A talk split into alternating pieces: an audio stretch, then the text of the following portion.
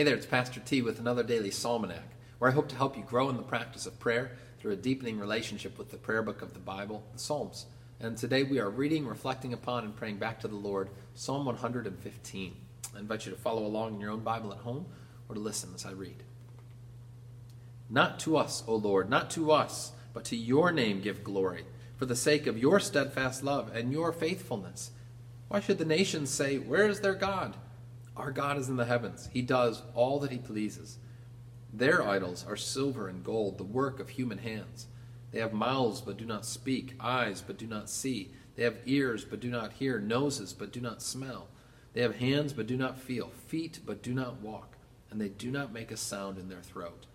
Those who make them become like them. So do all who trust in them. O Israel, trust in the Lord.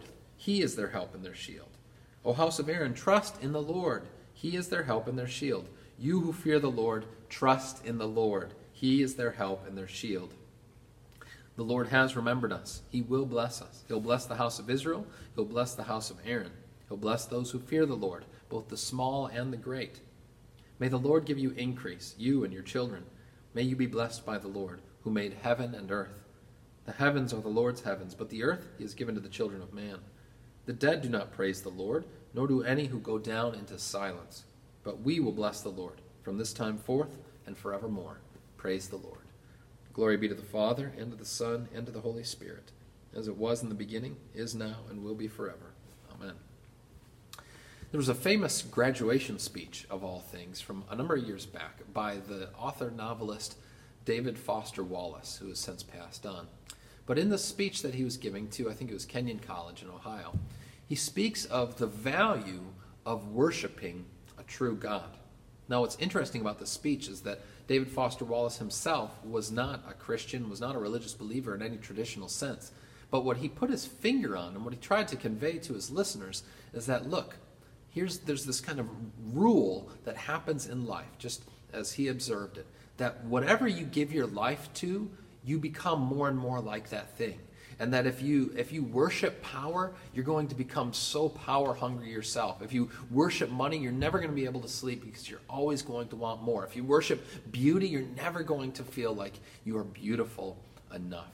He pointed out pointed out that there's some value in worshiping a god or the god the true god because there alone is a god who's able to handle our worship it's a fascinating speech. I encourage you to, to look it up because it was coming from a person who realized and recognized the truth that is conveyed so beautifully and powerfully here in Psalm 115. That when it speaks of the idols that are silver and gold, that those who make them become like them, so do all who trust in them. David Foster Wallace was just basically updating those same words of the psalm and saying that if we worship things that are not God, if we make those the source of our refuge and our identity and our security, they will swallow us up. In fact, they cannot sustain that kind of worship and devotion. And that's why the psalmist then turns to say, oh, House of Israel, trust in the Lord. He's your help and your shield. House of Aaron, trust in the Lord. You who fear the Lord, trust in the Lord. Because the Lord is the one who alone can and will be able to receive our worship and who is able to uphold you and me, who's able to, to bear the weight of your soul, of your identity, of your meaning. All of those things are given to you and me freely as gifts as we worship and trust in the Lord.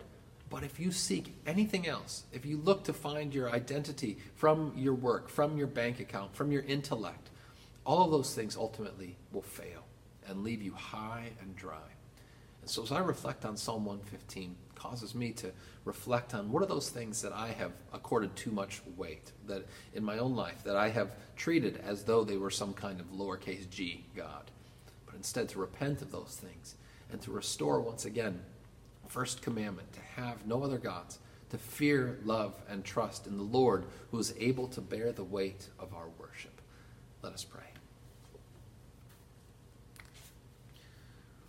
O Lord, you have been our helper in the past, preserving us into this day in body and soul. Forsake us not, but demonstrate to the world that you are the God of heaven, ruling over all and mighty to save. Cast down the idols of our hearts by the word of your cross, and build the kingdom of your Son not only in our hearts, but in your world. We pray through Jesus Christ our Lord. And now go forth this day, confident that the Lord whom you worship is able to uphold you now and always. Go in his peace.